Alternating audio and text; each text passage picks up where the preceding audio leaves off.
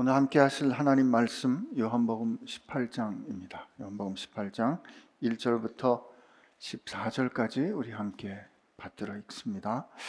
예수께서 이 말씀을 하시고 제자들과 함께 기드론 시내 건너편으로 나가시니 그곳에 동산이 있는데 제자들과 함께 들어가시니라. 그것은 가끔 예수께서 제자들과 모이시는 곳이므로 예수를 파는 유다도 그것을 알더라.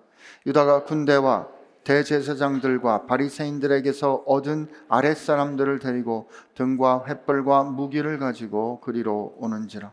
예수께서 그 당할 일을 다 아시고 나아가 이르시되 너희가 누구를 찾느냐? 대답하되 나사렛 예수라 하거늘 이르시되 내가 그니라 하시니라. 그를 파는 유다도 그들과 함께 섰더라. 예수께서 그들에게 내가 그니라 하실 때 그들이 물러가서 땅에 엎드려 지는지라 이에 다시 누구를 찾느냐고 물으신데 그들이 말하되 나사렛 예수라 하거늘 예수께서 대답하시되 너에게 내가 그니라 하였으니 나를 찾거든 이 사람들이 가는 것은 용납하라 하시니 이는 아버지께서 내게 주신 자 중에서 하나도 잃지 아니하였사옵나이다 하신 말씀을 응하게 하려 함이로라 이에 시몬 베드로가 칼을 가졌는데 그것을 빼어 대제사장의 종을 쳐서 오른편 귀를 베어 버리니 그 종의 이름은 말고라. 예수께서 베드로더러 이르시되 칼을 칼집에 꽂으라. 아버지께서 주신 잔을 내가 마시지 아니하겠느냐 하시니라. 이에 군대와 천부장과 유대인의 아랫사람들이 예수를 잡아 결박하여 먼저 안나스에게로 끌고 가니 안나스는 그 해에 대제사장인 가야바의 장인이라. 가야바는 유대인들에게 한 사람이 백성을 위하여 죽는 것이 유익하다고 권고하던 자로라. 아멘. 주님, 우리가 예, 주님 하신 말씀이 어떻게 성취되는지, 아니, 주님께서 이루어 가시는지를 봅니다. 그 놀라운 걸음걸음, 길 대신 주님 따라가는 동안에 우리를 사랑하신 그 사랑이 얼마나 크고 확실하고 번복될 수 없는 사랑인지 깨달아 알게 하여 주옵시고 요한이 증언하는 그 간절한 증언을 우리가 분명히 들어 우리도 세상에 나가 그 주님을 증언하게 하여 주옵소서 예수님의 이름으로 기도합니다. 아멘. 18장부터 이제 순환이 시작이 됩니다. 예수님의 소위 패션 내러티브, 순환을 겪으시는 일이 시작이 되는 거죠.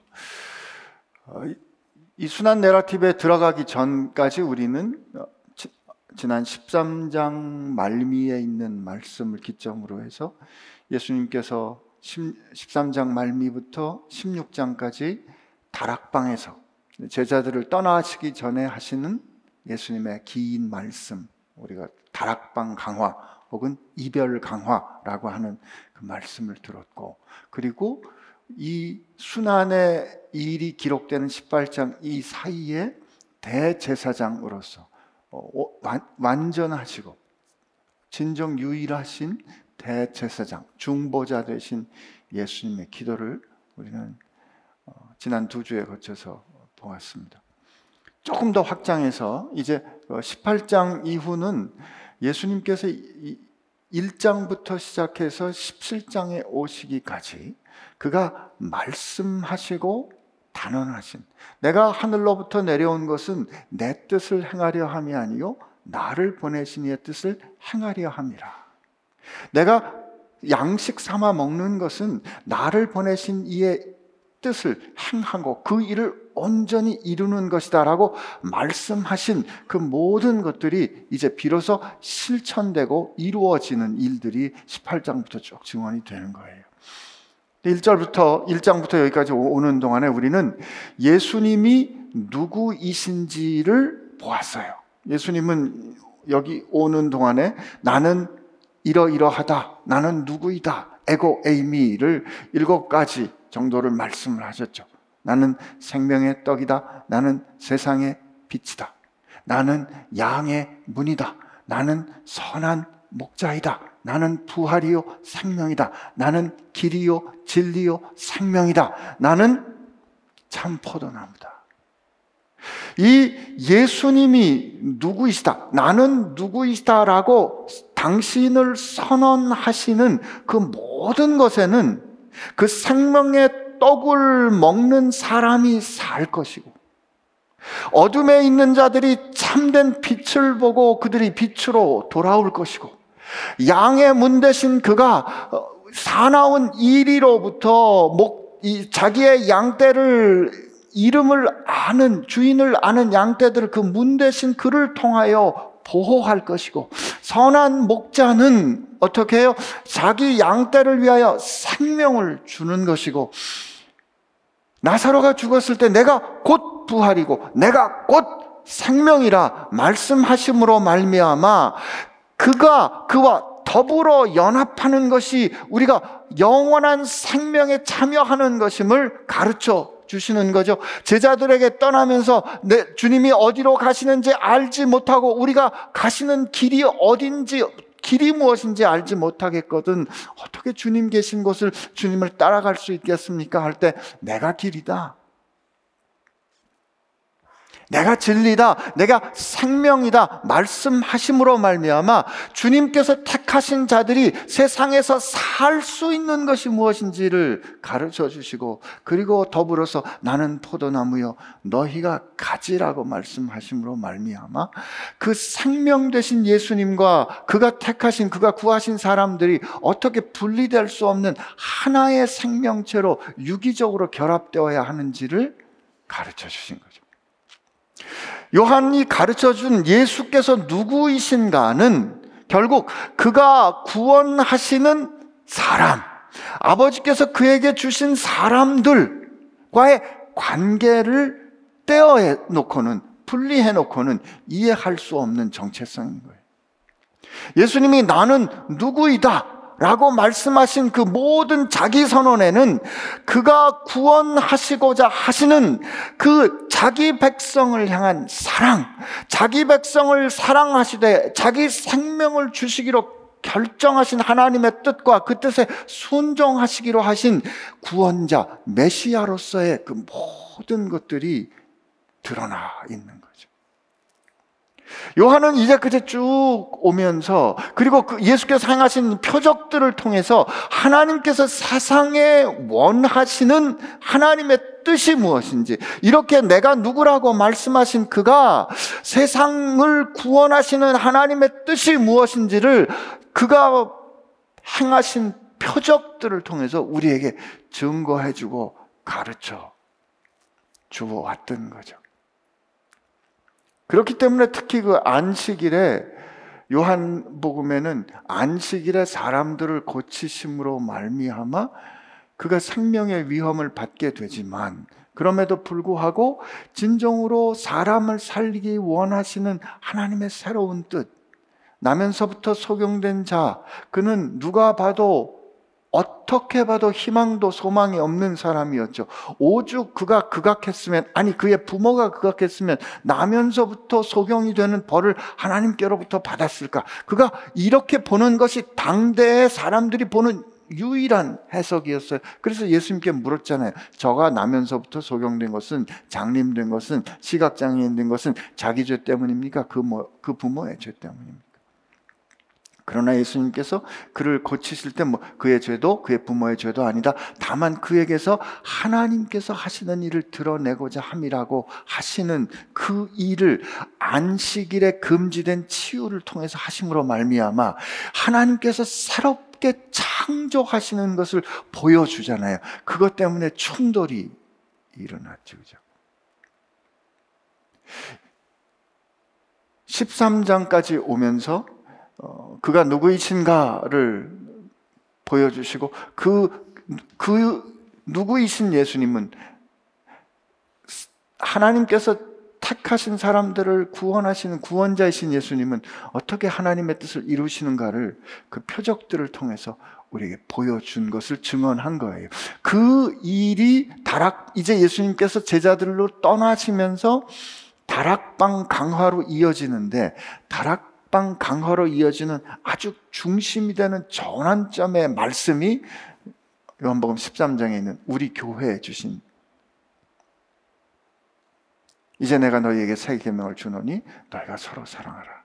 내가 너희를 사랑한 것 같이 너희도 서로 사랑하면 이로써 세상이 너희가 내 제자인 것을 알리라라고 말씀하신 이 이 새 계명을 이제 제자들에게 주시는 것으로 시작해서 다락방 강화를 하신 거죠.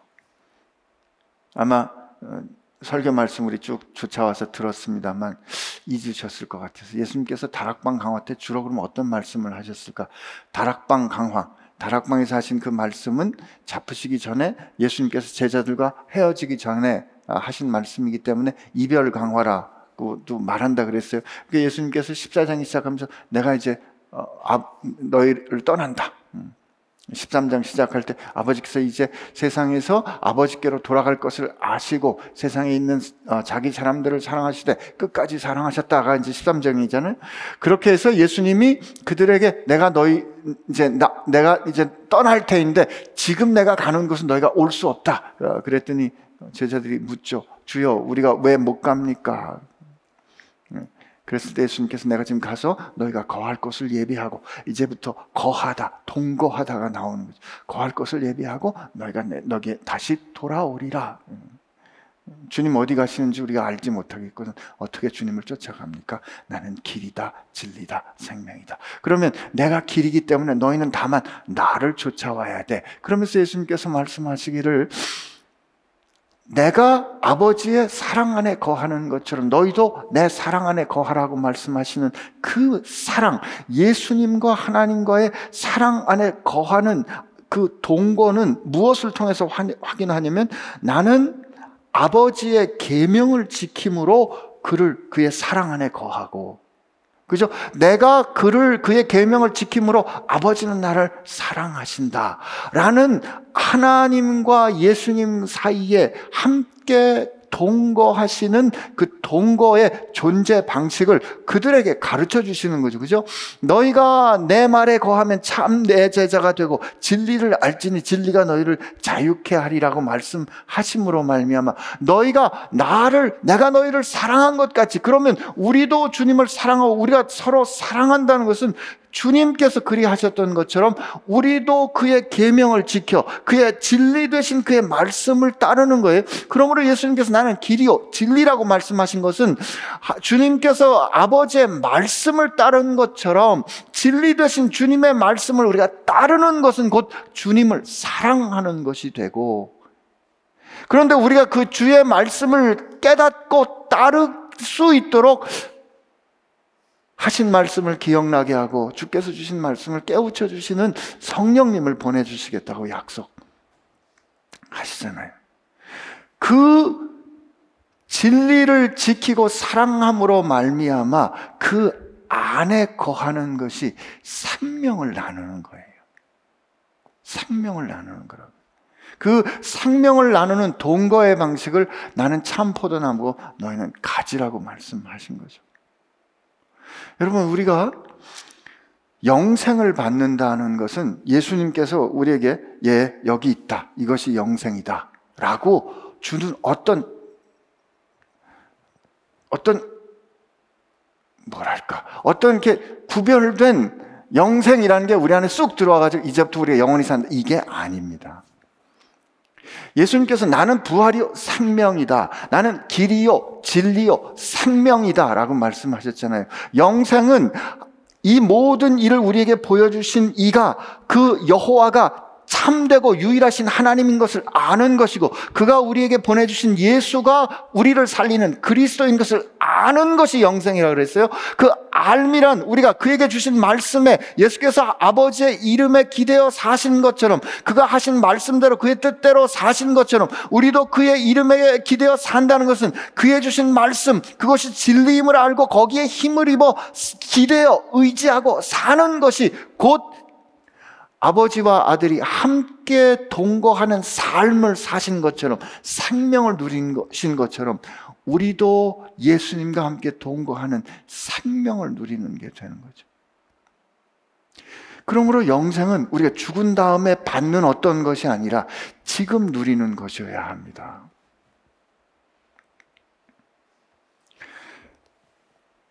이렇게 예수님께서 우리에게 다락방 강화를 통해서 가르쳐 주시면서 그렇게 우리가 세상에 속했기 때문에 세상 아니 예수님께 속했기 때문에 세상에 속하지 않은 우리들은 세상으로부터 어려움을 겪을 것이고 세상이 우리를 미워할 것이고 그러나 너희가 세상에서 근심하지만 염려하지 마라. 내가 세상을 이미 이겼다 말씀하시고 기도하시잖아요. 이 일을 내가 다 이루어 아버지께 영광스럽게 했는데 이 아버지께를 영광스럽게 하는 이 영광스러움이란 우리가 창세전부터 함께 누려 가졌던 그 영광입니다. 그 말은 우리를 향한 구원의 역사는 하나님께서 이 세상을 짓기 전부터 계획된 그 영광스러움이고 그 영광스러움이 지금 저와 여러분에게 허락된 영광인 거죠. 그 구원인 거죠. 그 일을 온전히 이루어 그 온전히 이루었다는 말은 오늘도 말씀 우리에게 주시겠지만 흔들릴 수 없는 완성. 창세전부터 시작돼서 영원까지 이어질 하나님께서 시작하시고 주께서 완성하신 이 구원의 놀라운 영광이 지금 저와 여러분의 현실이다. 이게 오늘 우리가 여기까지 온 어떤 복음의 증언에 대한 제 나름의 요약입니다. 예수님께서 이 말씀을 하시고 제자들과 함께 기드론 시내 건너편에 가시니 그곳에 동산이 있는데 제자들과 함께 들어가시니라. 그곳은 가끔 예수께서 제자들과 모이는 곳이므로 예수를 파는 유다도 그것을 알더라. 이렇게 1절 2절에 써 있습니다. 여기 예루살렘 성전이 여러분이 보실 때 있다면 여러분이 이제 저를 바라보시고 이제 지도가 투영된다고 보, 면 여기 위가 이제 북쪽이겠죠. 예루살렘 성전이 있고 예루살렘 성전의 동편에 감남산이 있어요. 그 예루살렘이 있는 예루살렘 성전과 감남산 사이에 좀 이렇게 낮은 지역의 계곡이 있습니다. 이걸 우리 기드론 계곡이라고 불러요. 이 기드론 계곡을 통해서 여리고로 어, 가는 길이 열립니다. 예수님께서 지금 이 기드론 계곡을 건너서 그가 늘 가시던 동산, 감남산에 감난산의 입장으로 보면 서편이죠. 서편 기슭에 있는 어, 늘 모이곤 하셨던 그곳으로 가셨다는 거예요. 이제 모이곤 하셨기 때문에 유다도 거기가 어딘지 알고 있었던 거죠. 지금 지금 상황은 13장에서 유다는 이미 어둠으로 나갔고 어둠으로 나가서 군대와 대제사장들과 바리새인들로부터 사람들을 얻어서 무기를 들고 지금 예수님께로 오고 있는 그런 상황입니다. 복음서 공간 복음서를 보면 여기 이곳의 이름을 겟세마네라고 불렀습니다. 근데 여기 자주 가시던 아, 혹은 그곳은 가끔 예수께서 제자들과 모이시는 곳이다. 그러니까 늘 하시던 데다. 근데 우리가 뒷부분에 나오지만 4절에 예수께서 그 당할 일을 다 아시고 이렇게 되어 있습니다. 이때 당할 일이란 어떤 일이죠? 이제 무기를 들고 등과 횃불과 무기를 들고 몽치를 들고 예수님을 붙잡으려고 사람들이 막 폭력적으로 몰려오는 그 일이 그리고 그 뒤에 일어날 그 모든 순환과 십자가의 사건을 다 아시고 란 뜻이에요. 만약에 우리라면 그 위험이 그렇게 일어난 일을 다 알았다면 그 다음에 어떻게 했을까요? 뭔가 특별한 일을 했겠죠. 위험의 그 그 기가 막힌 위험과 그 일에 대해서 뭔가 대비하는 것을 했을 것 같은데 예수님은 늘 가시던 그곳에 늘 하시던 대로 나가십니다. 저는 이, 이 부분이 너무 감동스러워요. 정말 그 감당할 수 없는 시련과 말할 수 없는 고난이 폭풍처럼 지금 몰려오고 있는데 그 일을 다 하시는 예수님이 늘 하시던 그 자리로 가시는 거예요. 늘 하시던 대로 기도하러 가시는 거죠. 저는 이 장면에서, 이 결정에서, 이 예수님께서 하신 것을 통해서 예수님의 순환과 그의 십자가와 그의 죽음은 예수님도 어떻게 할 수 없는 어, 통제하지 못하는 그 상황 가운데 엉겁결에 일어났던 상황에 몰려서 일어났던 어떤 그런 일이 아니라 예수님께서 다 아시고 그의 통치와 그의 컨트롤 안에 일어났던 그의 다스림 안에 일어났던 그가 결심하시고 허락하셨던 일이라는 것을 전 깨닫습니다. 예수님 흔들리지 않으셨어요. 거기 가면 유다가 올 거 알고 계시지만 나가시는 겁니다. 늘 그가 가시던 그 자리 그리고 마태복음을 보면 마태복음을 보면 예수님께서 여기 나가시는 그 공간복음에 보면 제자들과 함께 초후의 만찬을 하시고 새 언약을 세우시고 그다음에 찬미하고 가십니다. 여기 앞에 지금 26장 30절 나오는데 이에 그들이 찬양하고 찬미하고 감남산으로 나아가니라. 성경의 찬양은 말이에요. 하나님의 행하심, 하나님께서 이루신 역사를 높이는 거예요.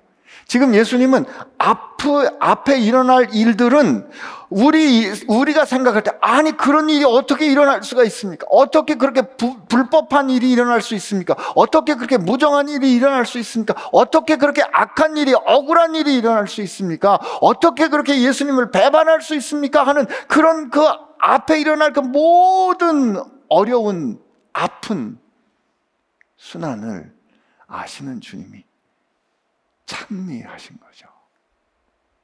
하나님께서 행하실 그 놀라운 일을 인정하고 높이는 행위가 찬양입니다. 그래서 이 옥중에서 혹은 이런 어려운 상황 가운데 찬양하는 것이 굉장한 힘인 것 같아요. 왜냐하면 하나님의 통치, 이, 이 말도 안 되는 이 상황에서 우리가 하나님을 찬양한다는 것은 하나님의 통치를 인정하는 아주 강력한 행위입니다. 그러므로 여러분 힘들고 어려울 때 기도도 안 될 때 찬송하시길 바랍니다. 높은 산이 거친 들이 초막이나 궁궐이나 내 주 예수 모신 것이 그 어디나 하늘나라. 그 고백 이 될 때 내 힘이 있어서가 아니라 그 찬양의 고백이 선포되는 순간에 내 이 어려운 상황, 이 말도 안 되는 상황이 내주 예수 모신 곳 하나님의 나라가 되는 이 역사 예수께서 찬미하시고 그리고 감람산으로 나아가십니다. 이 하나님의 그 놀라운 역사는 그가 늘 하시던 대로 하심으로 감당하신 거예요. 그가 나가시던 그 자리, 기도의 그 자리, 익숙한 바위, 익숙한 나무. 내가 이 말씀을 보면서 나는 내가 늘 하나님 앞에 나아가는 익숙한 자리가 있나 하고 질문하게 됐어요. 혹시 내 공부방의 책상이 그 자리일까? 나는 늘 내가 평소에 가던 너무도 익숙한 그 자리가 있나? 여러분은 어떠세요? 하나님 앞에 늘 나가는 그 자리가 있으십니까? 제 어머님은 어머님 계시는 그 이제 곳에 어머님 댁에 작은 방이 있습니다. 그 방, 그 책상에 가면 항상 어머님은 그, 그 방, 그 책상에 가셔서 매일 말씀을 읽고 성경을 쓰십니다. 기도하십니다. 매일 나가십니다. 그 자리로 나가십니다. 익숙해요. 불 켜지 않아도 알아요. 익숙하니까. 내가 하나님께 나가 매일 나가던 그 자리, 굳이 찾지 않아도 익숙한 그 하나님과의 은 지극히 긴밀한 그 익숙한 일상의 자리가 그 낯설지 않은 그 자리가 우리가 낯설고 불확실한 어떤 상황과 문제에 부딪히게 될 때 그 상황들에 의해서 흔들리지 않게 될 힘이 될 줄로 믿습니다. 여러분과 하나님이 독대하는 그 자리를 늦지 않았습니다. 지금부터라도 만드시게 되기를 바랍니다. 하나님 앞에 나아가는 저와 여러분 되시기를 축복합니다. 유다가 3절에 보니까 유다가 군대와 대제사장들과 바리새인들에게서 얻은 사람들을 아랫 사람들을 데리고 등과 횃불과 무기를 가지고 그리로 오는지라. 예. 가론 유다의 이제 배신이겠죠. 그죠? 여기 보니까 군대와 뒷부분에 보면 이 천부장 이렇게 돼 있기 때문에 이 군대와 천부장은 그리고 바리새인과 대제사장들이 보내준 아랫사람들은 유다가 원한다고 해서 자기가 동원할 수 있는 세력이 아니에요. 그렇죠?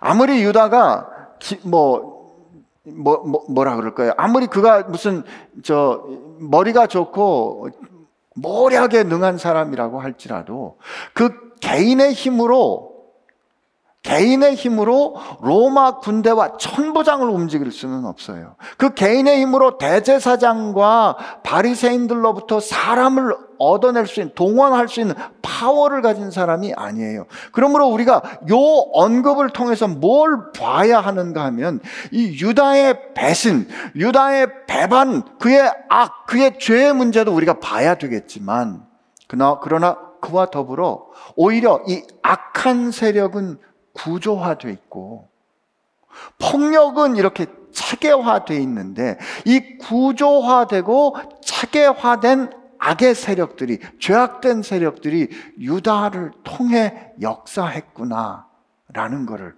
봐야 합니다. 여러분 우리가 이게 싸워야 하는 우리가 싸워야 하는 악과 죄 이미 주님께서 꺾으셨지만 그 승리의 날까지 끊임없이 우리를 참소하는 이 죄악된 세력은 구조화되어 있습니다. 체계적입니다.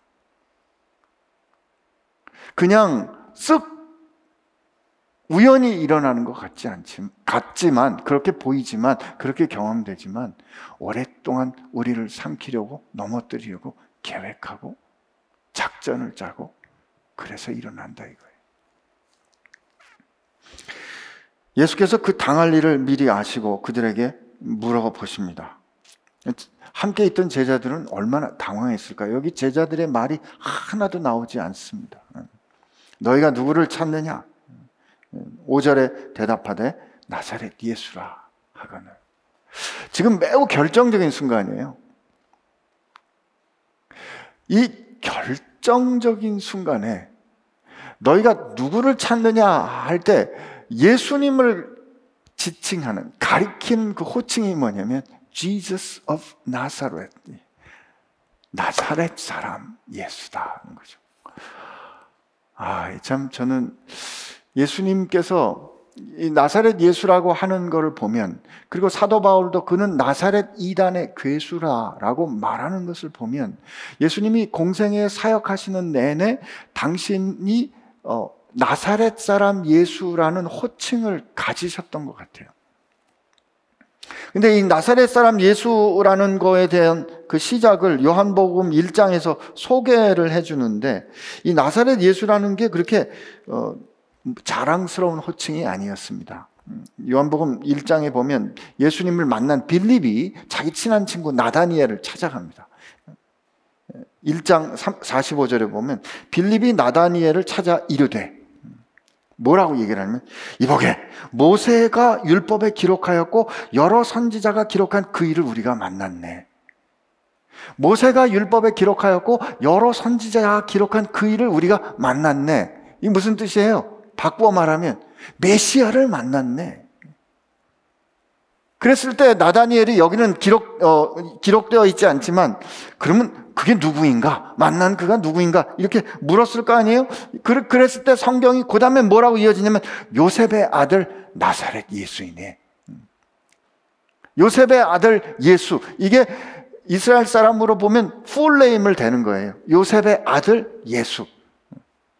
근데 그가 나사렛 출신일세.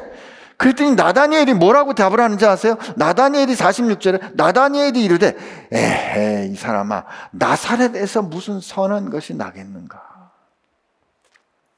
이복의 나사렛은 저 북쪽 갈릴리 근처 변방인데 거기는 이방 사람들이 주로 사는 데고 거기는 껌껌한 동네야. 거긴 주로 죄 짓고 도망가서 사는 사람들이야. 어떻게 예수 우리를 구원하실 구원자는 예루살렘 출신이어야지. 어떻게 나사렛 출신일 수가 있겠는가? 나사렛에서 무슨 선한 것이 나겠는가? 우리는 호칭을 가진다면, 우리를 설명해 주는 어떤 타이틀을 가진다면 좋은 타이틀 갖기를 원합니다. 아, 뭐, 어디에서 일하는, 뭐, 그죠? 누구십니다. 그렇지 않습니까? 자랑스러운 거에 뭐, 자랑스러운 거에 내 이름이 불려지기를 바래요. 근데 예수님은 그가 사시고 역사하시는 동안에 사람들이 이방 흑암에 있는 백성들이 거하는 땅, 저 이방 땅의 갈릴리에 나사렛 그 변방 출신의 사람이라는 호칭을 기꺼이 즐겨 쓰신 게 아닌가.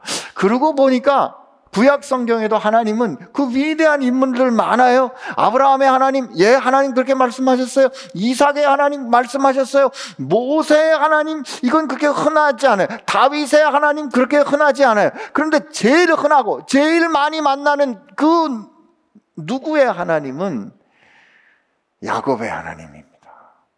훔치는 사람, 거짓말하는 사람, 형의 발목을 움쳐 살려고 하나님의 복을 아, 어떻게 가져보려고 아버지 속여서 아버지한테 축복을 받고 형에게 팥죽 안죽을 주고 형이 받은 장자권을 빼앗아 그리고 삼촌 집에 도망가서 삼촌하고도 그렇게 싸워가지고 도망 나왔던 그 사람 인생을 어떻게든 아둥바둥 살아보려고 그 움켜쥐려고 살았던 그 사람 하나님께서 뭐라고 말씀하시면 너 지렁이 같은 야곱아라고 불리움을 받 받았던 그 야곱. 근데 하나님은 야곱, 나는 말이야?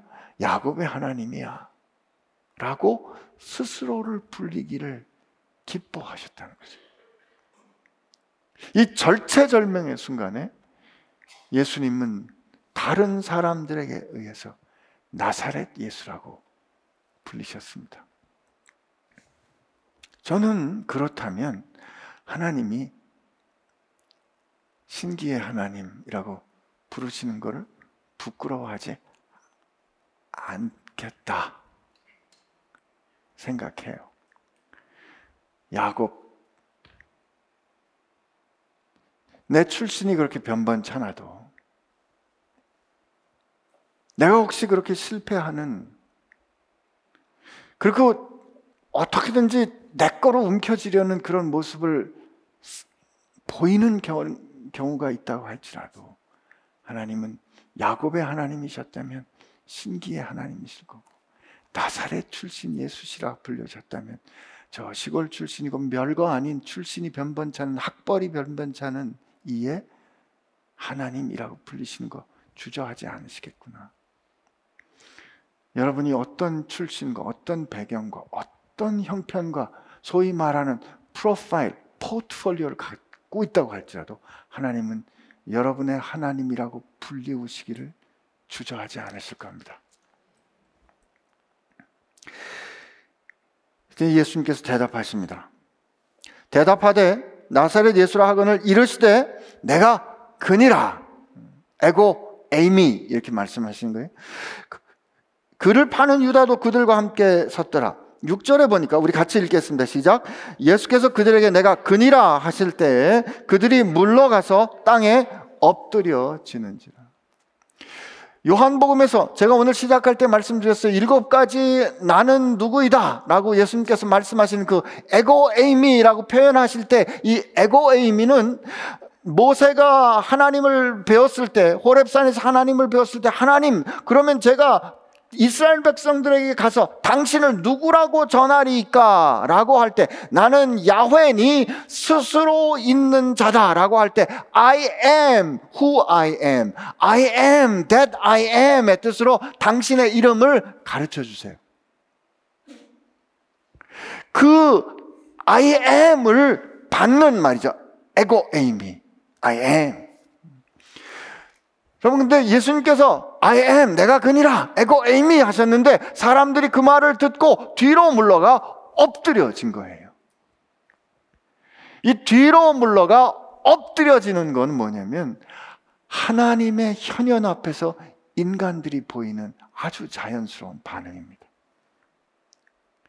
이사야가 환상이 열려서 성전 가득한 하나님의 영광을 보였을 때 그가 엎드려져 오호라 입술이 부정한 내가 하나님을 보게 되었으니 죽게 되었도다. 사도 요한이 눈이 열려 하나님 앞에 서 있는 그 영광스러운 주의 모습을 봤을 때 그가 엎드려져 죽은 것 같이 되었더라. 하나님의 영광 앞에 그의 피조물 된 인생들이 그냥 자연스럽게 나오는 반응이 물러가 엎드려지는 거죠. 이게 하나님의 영광이 나온 거예요. 저는 이게 그 매우 짧은, 그 매우 짧은 언급이지만, 이 내가 그니라, 에고 에이미라고 주님께서 선언하실 때 이들이 보였던 이 반응은 주님의 정체성이, 주님이 누구신가를 우리에게 확실히 보여주는 증언이라 생각합니다. 주님께서 이렇게 당신의 모습을 보여주시는 거를 우리가 우리 삶에 어떻게 적용할 수 있을까는 그러니까 절대로 우리가 같을 수는 없겠죠. 그러나 주님은 우리로 그 영광을 우리에게 주시고, 그러니까 영, 성경에서 영광이란 하나님께서 함께 하시는 하나님의 임재를 뜻해요. 하나님의 임재 앞에서는 그 합당한 두려움이 드러나는 거거든요. 근데 주님은 그 영광을 우리에게 주었다고 분명히 선언하셨어요. 기도하셨잖아요. 그리고 우리로 그 영광의 찬송이 되게 하셨거든요. 그러면 우리가 그 영광의 찬송이 된다는 말은 우리를 통하여 하나님의 영광이 발현될 거라는 뜻입니다. 그러면 우리를 통하여 하나님의 영광이 발현됨이란 결국 그의 말씀이 우리를 통하여 성취되는 거예요. 그, 저, TV나 어, 이런, 이런 교회 프로그램에 보면 신사도 운동하는 분들이 나와가지고 하나님께서 하시는 말씀이다. 이렇게 뭐, 예언한다. 그러면서 be written, 기록될지어다. 이러면서 이렇게 막 저기 뭐 예언하고 그러는데 그렇게 해서 하나님의 영광이 드러나는 거 아닙니다. 오히려 반대예요. 우리가 하나님의 말씀 앞에, 하나님의 뜻 앞에 철저히 순복해서 우리는 사라지고 우리가 하나님의 말씀과 뜻 안에 감추어질 때 오히려 역설적으로 우리가 증언하는 우리의 진실되고 겸손하고 하나님 앞에 두려움과 떨림과 그러나 사랑으로 하나님의 뜻에 순종하는 그 순복함으로 말미암아 우리의 그 순종하는 그 모습에서 그 결정에서 세상이 두려움을 경험하는 거죠. 제가 선교사로 살면서 선교지에 온 찾아온 분들을 감동을 주려고 그분들을 어떻게 선교에 동원해 보려고 감동을 주려고 말을 준비해 가지고 감동스러운 사건 여기가 이렇게 힘들고 어려운데 이렇게 되었어 하고 행여라도 조금이라도 감동을 주려는 걸 가지고 말을 하면 번번이 실패했습니다. 제가 저 그 당시에 이제 저기 우리 학교에서 교수님들이 오셨어요. 저보다 다 연배가 높으신 교수님들. 여기가 얼마나 힘들고, 여기가 얼마나 어렵고, 여기가 얼마나 도움이 필요한지를 막 감동 스토리를 얘기를 하면 이분들이 그냥 콧방귀도 핑, 핑키시면서, 아, 우리 옛날에 다 그랬어요. 뭐 다 그렇지 뭐. 아무래도 감동을 안 받는 거예요. 근데 그때 오셨던 외과 흉, 어린아이를 심장하는 흉부외과 교수님 한 분이 그분이 오셨다가 그 후로 오늘까지 매년 우즈벡에 가서 수술을 하시는 분이 생겼어요. 근데 그분이 어디서 감동을 받았냐면 그분이 사마라칸트라는 곳에 가, 가가지고 저 뭐야 수술을 해야 되는데 우리가 수술 기구를 안 가지고 갔어요. 외과 의사가 수술을 해야 되는데 수술 기구를 안 가지고 왔으니 어떻게 해야 되겠어요? 그래가지고 그분이 할 수 없어서 나가가지고 애들 그 풍선을 가는 걸 하면서 놓은 거예요. 근데 그 다음날 아침에 큐티를 하는데 말씀을 좀 같이 나눠달라 그랬더니 아, 자기 안 하겠다 그러더라고요. 근데 조금 있다가 할 말이 있다 그러더니 자기 고등학생 된 자기 아들을 데리고 오셨는데 이분이 갑자기 펑펑 우시는 거예요.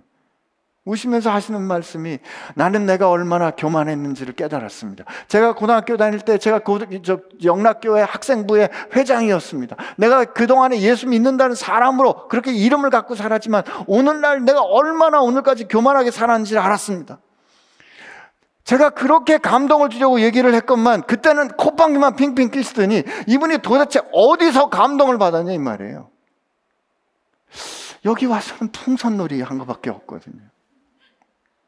하나님은 하나님께서 원하실 때 순종하는 진실된 메시지를 통해서 역사하십니다.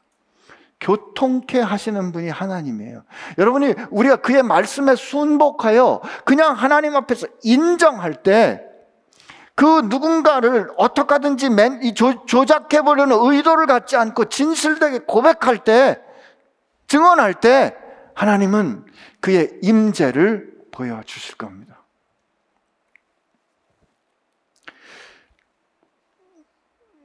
우리가 세상에 나가서 저는 주님의 사랑받은 누구입니다. 라고 그렇게 진실되게 겸손하게 고백하게 되기를 바랍니다. 예, 예수님께서 이제 이에 다시 이제 그들이 엎드려지니까 7절에 이에 다시 누구냐고 그들 누구를 찾느냐고 물으신데 그들이 말하되 나사렛 예수라 하거늘 예수께서 대답하시되 이때는 이제 인용해서 말씀하신 너희에게 내가 그니라 하였으니 나를 찾거든 이 사람들이 가는 것을 용납하라 하십니다. 제가 이렇게 그냥 그림으로 보면 제자들은 뒤에 물러가 있고 예수님께서 앞서서 나가셔서 앞서 나가셨어요. 너희가 찾는 건 나니까 이 사람들은 가게 하라. 이 사람들이 가는 것을 용납하게 용납하라. 그 이거를 놓고 요한이 이렇게 해석합니다. 이는 아버지께서 내게 주신 자 중에서 하나도 잃어 잃지 아니하였사옵나 하신 말씀을 응하게 하려 함이니라. 이때 응하다는 말이 그 πληρόω라는 단어인데 충만케 하다. 온전하게 하다, 완성하다 이 뜻이에요. 여러분, 우리 사는 세상은 어떻습니까? 그 이렇게 뭐 옛날 무슨 영웅들이 나오는 전쟁 영화 보면 위기에 있을 때 어, 그를 따르는 백성들이, 그를 따르는 부하들이 혹은 그 수하들이 이렇게 말하지 않습니까? 왕이시여 몸을 숨기소서. 왕이 살아야 우리가 훗날을 도모할 수 있습니다. 왕이시여 피하소서. 그리고 부하가 죽고 수하가 죽고 따르는 사람들이 죽습니다. 요즘 우리 사는 세상도 마찬가지 아닌가요? 지도자들이 자기 살자고 아랫사람들을 죽이는 그런 모습들 우리 보지 않습니까? 그런데 주님이 왕 되신 그 나라는 주님이 통치하시는 그 나라는 주님이 사랑하시는 백성을 하나도 잃지 않기 위해서 그 일을 완수하기 위해서 왕 되신 그가 생명을 주십니다. 그 나라가 여러분과 제가 사는 나라예요. 우리가 그 나라 백성인 거죠. 아멘이시죠? 네. 여기에 우리 구원의 확신이 있어요.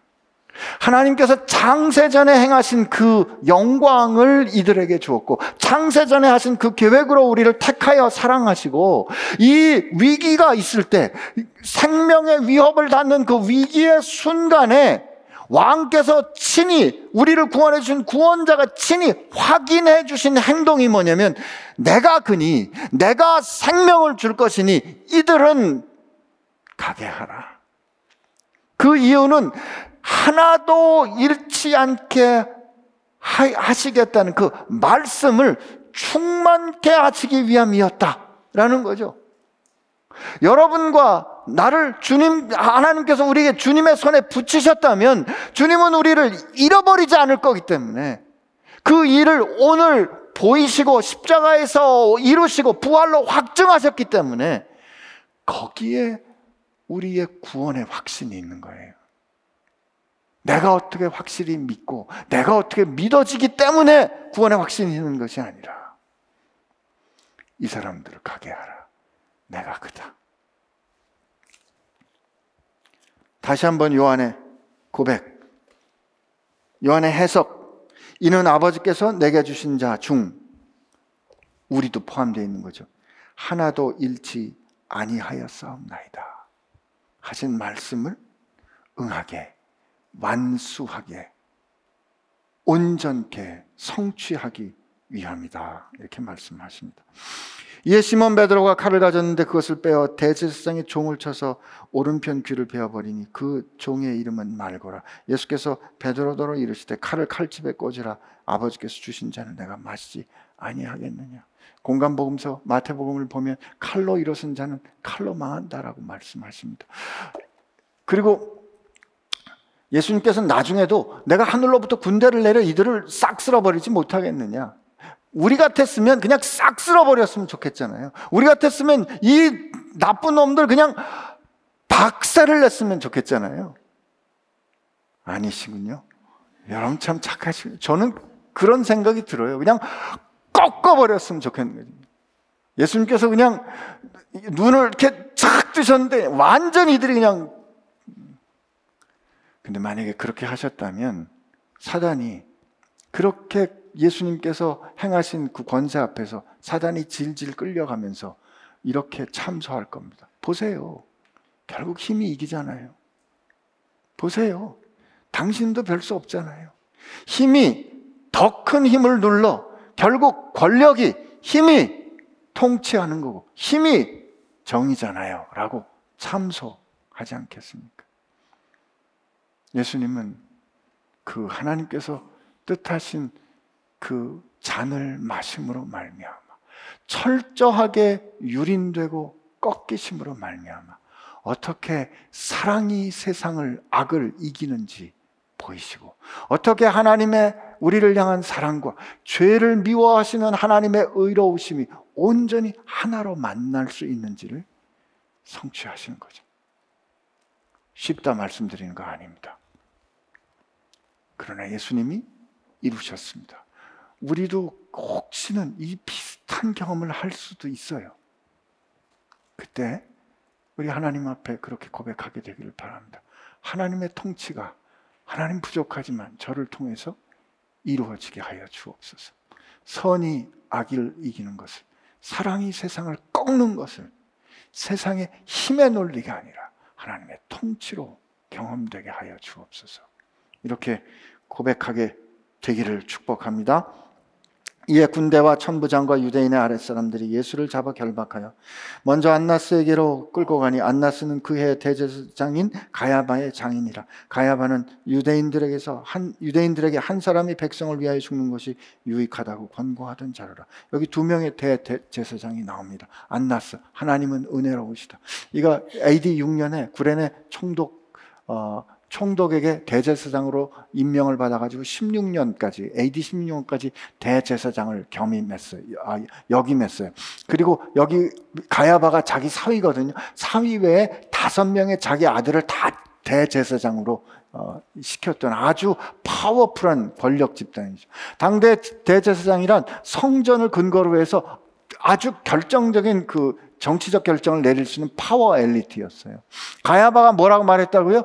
한 사람이 이 사람이 혹시 죄가 없다고 하더라도 이때 한 사람 예수님이잖아요. 그가 죄가 없더라고 하더라도 우리의 시스템을 지키기 위해서 이스라엘을 지키기 위해서 그가 죽는 건 괜찮다. 이건 너 그것도 모르느냐라고 하는 것들 하는 결정을 내리는 사람들이 자기 목적을 위해서 생명을 자기가 이끄는 사람들의 생명을 잃는 것이 아무렇지도 않은 사람들이 대제사장이었단 말이에요. 대제사장이란 원래 백성들이 하나님과의 언약 관계 가운데 머물러 있도록 하기 위하여 생명을 지키기 위하여 그들의 죄를 짊어지고 하나님 앞에 가는 중보하는 사람이고 하나님의 뜻을 들어 그들에게 말해줘야 하는 사람들임에도 불구하고 그들은 자, 하나님의 뜻이 아니라 자기의 뜻을 성취하기 위해서 백성 중에 일부가 죽는 건 괜찮아 라고 말하는 폐역한 몰락한 죄로 인하여 타락한 첫 하늘과 첫 땅의 대제사장이었던 거죠.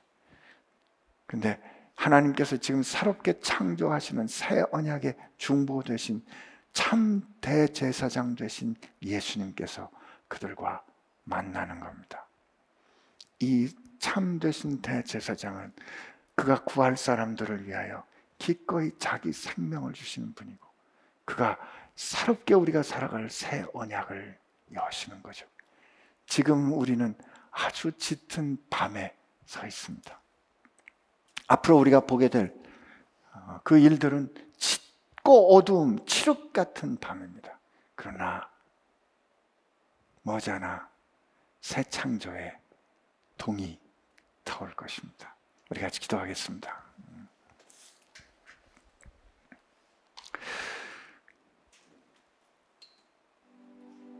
내가 그다. 내가 그들을 위하여 생명을 주다. 이 사람들은 가게 하라. 이 사람들은 내가 살릴 것이다. 하는 그 내 사람들, 이 사람들 가운데 여러분이 있습니다. 제가 있습니다. 우리 하나님 앞에 이렇게 기도하면 어떨까요? 하나님, 세상 사는 동안에 우리도 하나님의 사랑받은 자녀인 것을 세상 가운데 인정하여서 세상이 흔들리는 영광을 보게 하여 주옵소서. 이렇게 같이 기도하겠습니다. 하나님 아버지 감사합니다. 오늘 우리를 지켜주시고 구원해 주신 주님 은혜 감사드립니다. 하나님 정말 우리의 가진 것, 우리의 능력, 우리의 출신, 우리가 이룬 공로, 그 어느 것도 우리가 주님께 보호받을, 사랑받을 그 어떤 이유도 되지 못합니다. 우리를 사랑하신 그 사랑으로 우리를 구원해 주셨사 주여.